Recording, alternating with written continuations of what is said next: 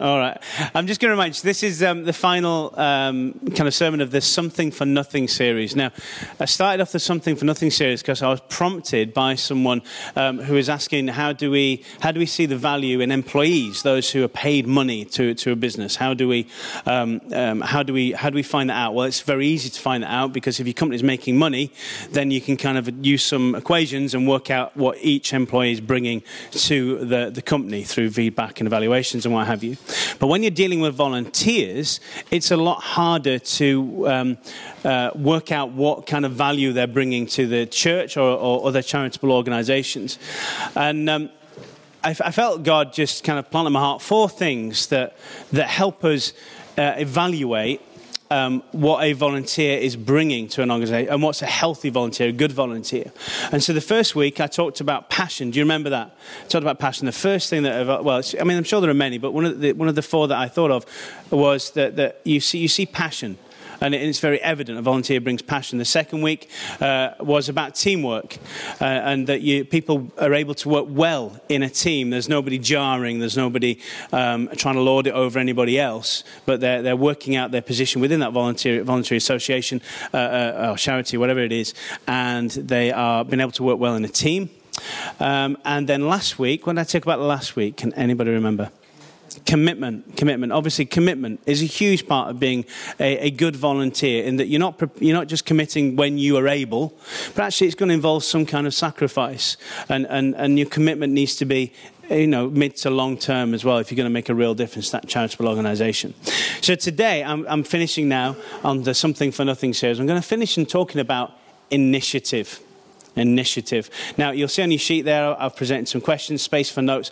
On the back is, is a, a, a quite a bit of scripture that I'm going to work through with you, uh, and I'm going to base about what I'm going to say this morning on that bit of scripture. So when I get to that, you can, have, you can, you can follow with that, and it's the New Living Translation is that one. Now, from a very early point in my life, I realized the power of asking questions. There's a power in asking questions. And why did I realize there was power in that? Because more often than not, I got answers. If you ask a question, you quite often get an answer. If you ask no question, you get no answers. And there's that famous phrase, isn't it? The only stupid question is the question that's never asked. Okay? Uh, my favorite kind of book that I always asked for for Christmas and for birthdays uh, uh, was that kind that often had titles like this A Thousand Answers to a Thousand Questions. Do you remember those kind of books? Did you ever see those? Did you ever buy them for your kids? Nobody else was? Yeah, yeah. Okay, well, they were generally big, thick things. And, and they gave you questions to life's little puzzles. They gave you answers to questions you didn't even know you needed an answer for. Um, so things like, why do we not spin off the earth if it's moving so fast? Why do we not spin off the earth? It's moving. Why is the sun so hot? Um, what, what are toenails made of? Uh, why do we cry? Why was I born ginger? You know, those kind of, those kind of questions okay?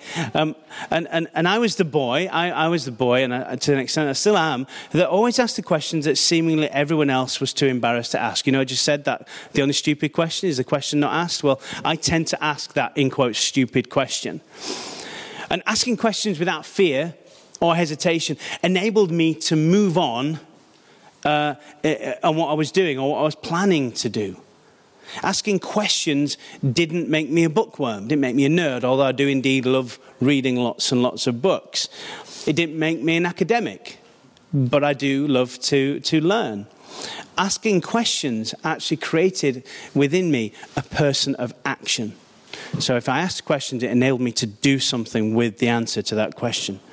I went on to discover that if I wanted to get stuff done, not only did I not have to shy away from asking questions, but actually, I had to learn to ask the right question, the, the, the one that was appropriate for, for the moment. And the, and the question that, that, you know, the kind of question, ones that really gets to the, the bottom of the issue. The question that, that lands the plane. The question that enabled me to, to move on. Do you, do you know what I mean by that? It's, it's trying to find the, the chink in, in whatever it is you're talking about and discussing. Going, how, can I get, how can I get behind that and really get to the nitty gritty of what we're talking about? Now, even saying all that doesn't mean that I don't like discussion. So I don't like question and answers. I do, I do like discussion. Um, I, do, I, don't like um, I, I, like to get stuck into a good debate. Anybody who knows me knows that I like to get into a really good debate about stuff, and and I, and I like to, opinions to be thrown around and facts to be thrown around, and you know, just like confetti, uh, and, and, seeing what pattern they make when they land. I, I do like that that kind of debate, that, that, that nice debate, that good debate, that one where you can appreciate and care that the other person might have an opinion that's different from you, and opinions don't make facts. Do you know what I mean? Do, you, do anybody know what I mean there? Okay, fantastic. But ultimately, all this is for a purpose. It's, it's to advance, it's to move forward, it, it's to further the mission, it's to execute the plan, it's, it's to get the job done. In other words, I like to take the initiative. I like to start digging that proverbial hole, as it were, while those around me are still discussing what type of spade to use. I, I just want to get started, even if I have to use my, my hands to start digging. Now, yes, th- th- there are moments in life where we're taking a step back, considering carefully, and, and, and having a good amount of time is necessary, and it's absolutely correct. But I'm not talking about that this morning. I'm not. I'm talking about taking the initiative and grabbing the bull by the horns, as it were. But it is important. I do want to stress that sometimes it is good to step back and to consider and to take your time. But this morning, I want to encourage us that we can be a people of action.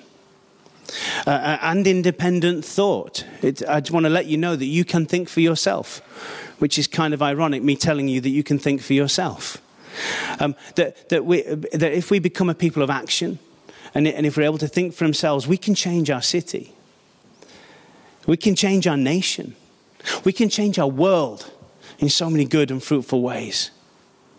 So, we're going to pull out of Scripture a number of places where I think we see someone taking the initiative. And, and, and the first we're going to read about led to the godly advancement of a nation. And it's the story of Rahab and how by saving two men, she saved herself and her family. And as we read it, like I said earlier, I'm going to point out some, some things of interest as we go through it. Okay, you ready? It's good to read the word together, isn't it? Okay, then Joshua secretly sent out two spies from the Israel camp at Acacia Grove. He instructed them scout out the land on the other side of the Jordan River, especially around Jericho. So the two men set out and came to the house of a prostitute named Rahab and stayed there that night. But some Someone told the king of Jericho, Some Israelites have come here tonight to spy out the land. So the king of Jericho sent orders to Rahab Bring out the men who've come into your house, for they have come to spy out the whole land. Rahab had hidden the two men, but she replied, Yes, the men were here earlier, but I don't know where they're from. They left the town at dusk, and as the gates were about to close, I don't know where they went. If you hurry, you can probably catch up with them.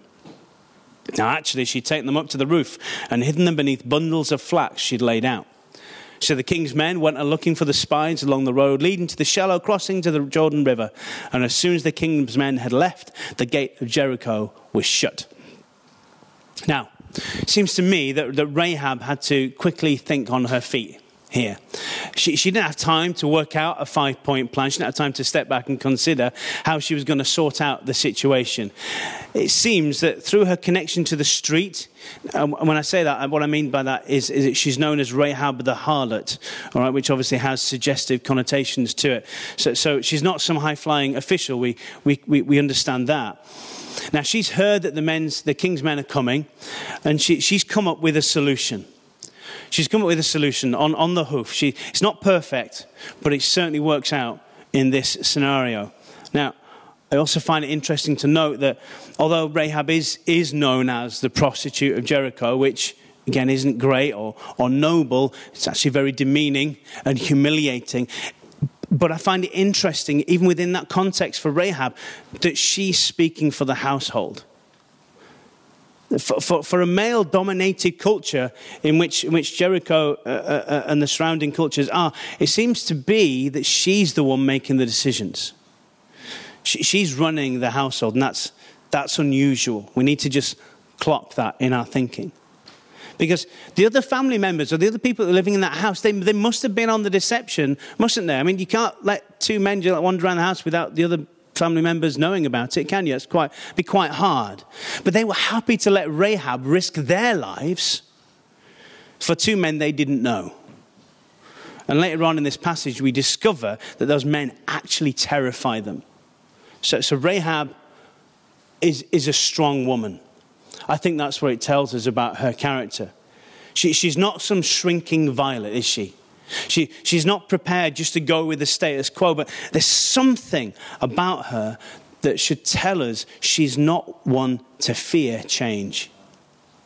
Also, it could be suggested that Rahab had another business going, not just the one that she's famous for. The passage in Scripture tells us that she hid the spies under bundles of what? Bundles of, of flax, uh, which is it's like a plant that they used in those days to make linen. What did her household have this on their roof? Why did they have flax on their roof? If possibly they weren't using it in some kind of business. Do you know what I mean? So, Rahab, it seems to me, is more and more like a leader, is more like a visionary, and less of a woman trapped in a system of repression and patriarchy, doing what she can when the opportunity arises. Doesn't Rahab begin to sound like an awesome woman to you? Let's read on.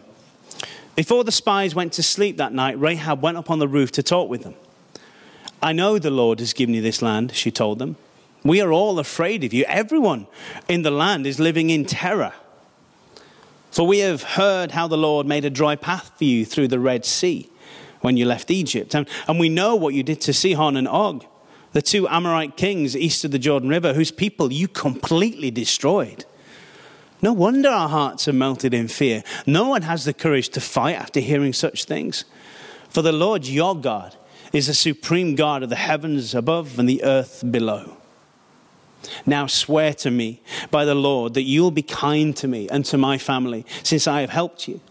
Give me some guarantee that when Jericho is conquered, you will let me live along with my father and my mother, my brothers and my sisters, and all their families. Let's stop there. I mentioned that she appears like she isn't some kind of shrinking violet, is she? And, and this little exchange is a case in point. So, ever think about what we've just read. Notice again that, the, that she is the one that's initiating the conversation. She, she's the one that's, that's starting this little, little negotiation. It's Rahab who's demand, demanding, actually, that these men strike a deal with her. These men who they're terrified of, who they're melting with fear, she's stepping up and actually beginning to negotiate with these guys. It's Rahab who's demanding they strike a deal with her. So, so in a night job, right? Let's call it night job just to be polite. Right, she's dealing with men in all sorts of different ways. But I wonder who's really in control of those situations. To most men, she must be seen as a commodity, something to, to be used. But despite this, and it appears to me that she doesn't let her circumstances dictate the type of person she might be, but she dictates to her circumstances. And she has, through that, then a, uh, a modicum of control. So we've got this bold woman, haven't we? We've got, she's speaking to the spies. She's demanding a deal. And these men, like I say, who, who they've all admitted they're all afraid of, and not just afraid of, but terrified of, so it's a number of steps beyond. The spy's reputation has gone before them. She knows who she's dealing with, yet she works through the fear she works through the fear to grab the opportunity presented to her and uses her initiative to, to work out a way of saving herself and those that she cares about. I'm loving Rahab more and more as I read this. And what do they say? What do these brave men right, these, these spies are going into a city full of soldiers who want to kill them. How did they respond to this audacious initiative shown by Rahab? Well, they say this from verse 14 We offer our own lives as a guarantee for your safety. The men agreed. If you don't betray us, we will keep our promise and be kind to you when the Lord gives us this land. And then, since Rahab's house was built into the town wall, find that interesting. Not going to explore it today, but the walls of Jericho are supposed to come down, but her house is built into the wall. That's something maybe for you to go home and have a little look at. Anyway, she let them down by a rope through the window. Escape to the hill country, she told them. Hide there for three days from the men searching for you. Then, when they have returned, you can go on your way. So, again, what does she do? Uh, what do they do? They, grant her the deal that she's asked for, don't they? There's no negotiation back, there's, there's no quibbling. There's, she helps them escape, it tells us, and then she gives, she gives them instructions on what to do next. These spies, these soldiers, these professionals in what they do, this woman tells them where they should go and how long they should wait. Is she not inspiring to you? You can answer that question, it's not rhetorical. Is she inspiring to you? Yes. I think she's amazing. And I think she's someone to be honored and admired. Let's just finish this off. Before they left, the men told her, We will be bound by the oath we have taken only if you follow these instructions. They're her instructions, by the way, just to remind you, not theirs. When we come into the land, you must leave this scarlet rope. Okay, this is their part of it now. This scarlet rope hanging from the window through which you let us down. And all your family members, your father, your mother, your brothers, and all your relatives must be here inside the house. If they go out into the street, they are killed, and it won't be our fault. But if anyone lays a hand on people inside this house, we will accept responsibility for their death. If you betray us, however, we are not bound by this oath in any way. So I think, as you just alluded to, then the men they finally start to push back on, on this deal, and they're using the, the, the rope that she says she's going to hang down. Uh, uh, but they want her to they want to be still be fair with her, don't they? They're, they're, not trying to change the deal. They're just pushing back and go, well, let's be fair. And and it seems then at this, at this point they're treating her as what? They're treating her as an equal partner in in this discussion. They're treating her with respect this prostitute, this harlot. Something has happened in this exchange that they're now treating her as an equal partner. And she says in verse 21, I accept your terms.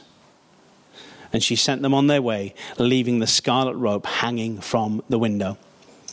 So, as a final note in this story, I want to just point out that rope because that's important. She's, it says that it's scarlet in color, doesn't it? And scarlet a scarlet rope or a scarlet. Uh, um, uh, there's another way of saying it, scarlet something or other that I can't remember now. Um, a thread, scarlet thread. It, it's, it's, significant in the Old Testament. You find it in a number of a number of places. Could it be that, as some biblical commentators suggest, that the scarlet rope or the thread represents the shedding of the blood of Jesus by his death on the cross? It's important to note that the Hebrew word used for rope in this particular bit of scripture is tikva, which also means hope. I love it the way scripture just starts to knit itself together and we can join the dots and we can see what's happening. Rahab released the scarlet rope from her window, which would be a hope for her and her family's future salvation. Rahab changes the nation because of the initiative she had to take the opportunity when it presented itself. But ultimately, Rahab lived and found her future, and this is astonishing if you haven't clicked it by now, wound up in the lineage of Christ himself. This woman who survived by degrading herself for others' pleasure is now a woman who we can honor for all eternity. Isn't that, isn't that amazing? I'll finish it off. It says here the spies went up to the hill country and stayed there for three days. The men who were chasing them searched everywhere along the road, but finally they returned without success.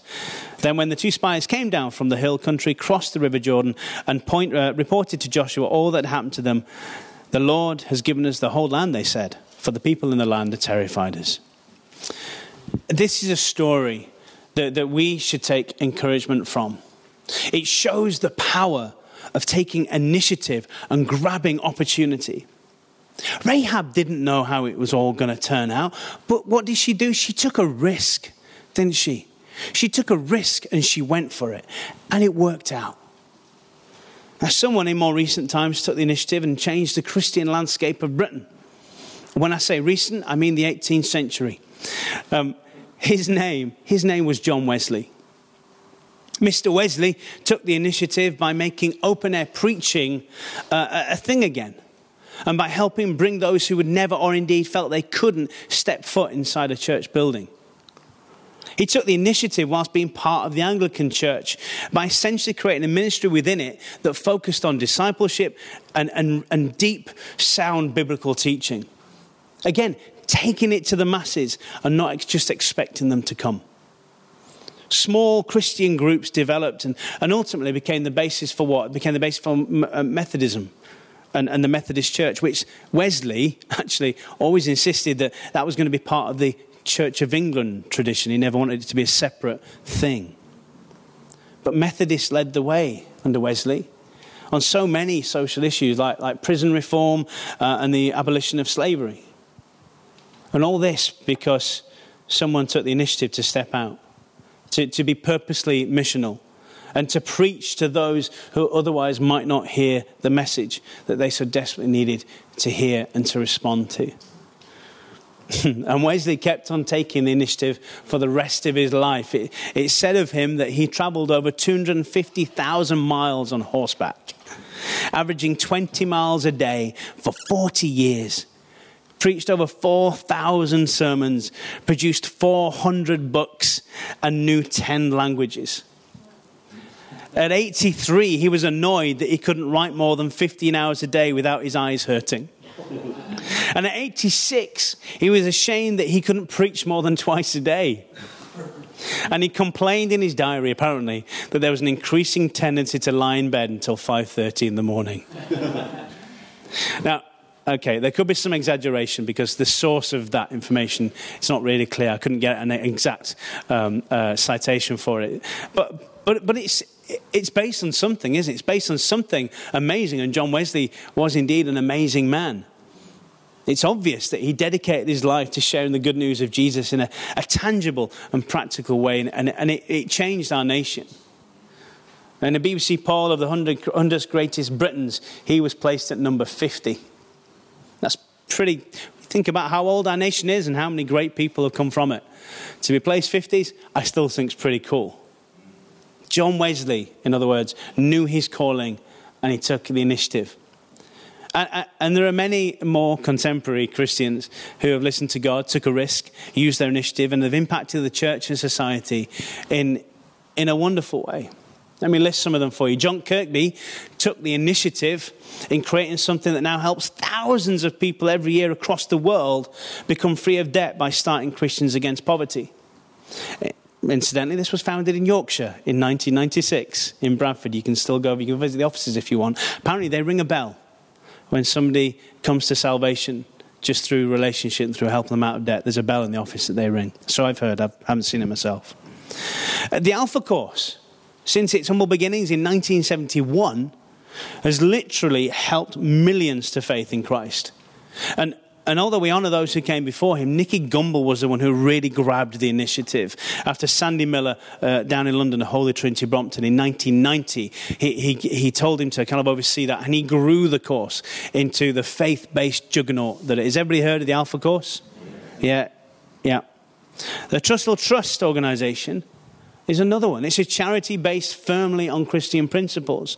And that trust began its work helping the homeless children of Bulgaria uh, find a safe place to sleep. And soon after, Carol and Paddy Henderson, who founded the trust, and they named it after Carol's mother, I believe, that was her surname, um, took the initiative and, and brought the principles of the trust to the UK and began to work out of their back garden shed, helping to store food and deliver food to those in need. And thus, what was born? Food Bank was born. In war torn Korea in 1952, God moved the heart of Everett Swanson to take the initiative to help the orphans of that country. So the seed of what will become the organization Compassion, you all heard of Compassion, some of you sponsor kids through Compassion, that was born.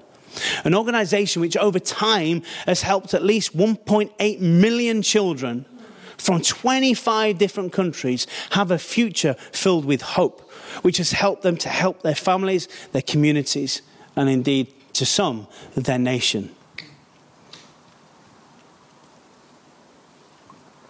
There are so many, many more people we could mention over so many different ministries, organizations big and organizations small, some not even well known, just, just getting on and doing their thing, going about their business, going about doing God's work after taking the initiative to do what they felt they were called to do.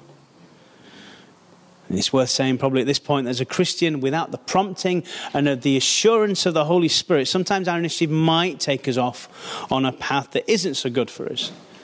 So, as I said right at the beginning, we listen to God, we listen for His wisdom and His advice. Because when, when we take the initiative, we, we do need to make sure that, that our motives line up with the values of God's Word, don't we? Line up with, with the, the, and exhibit the fruit of the Spirit.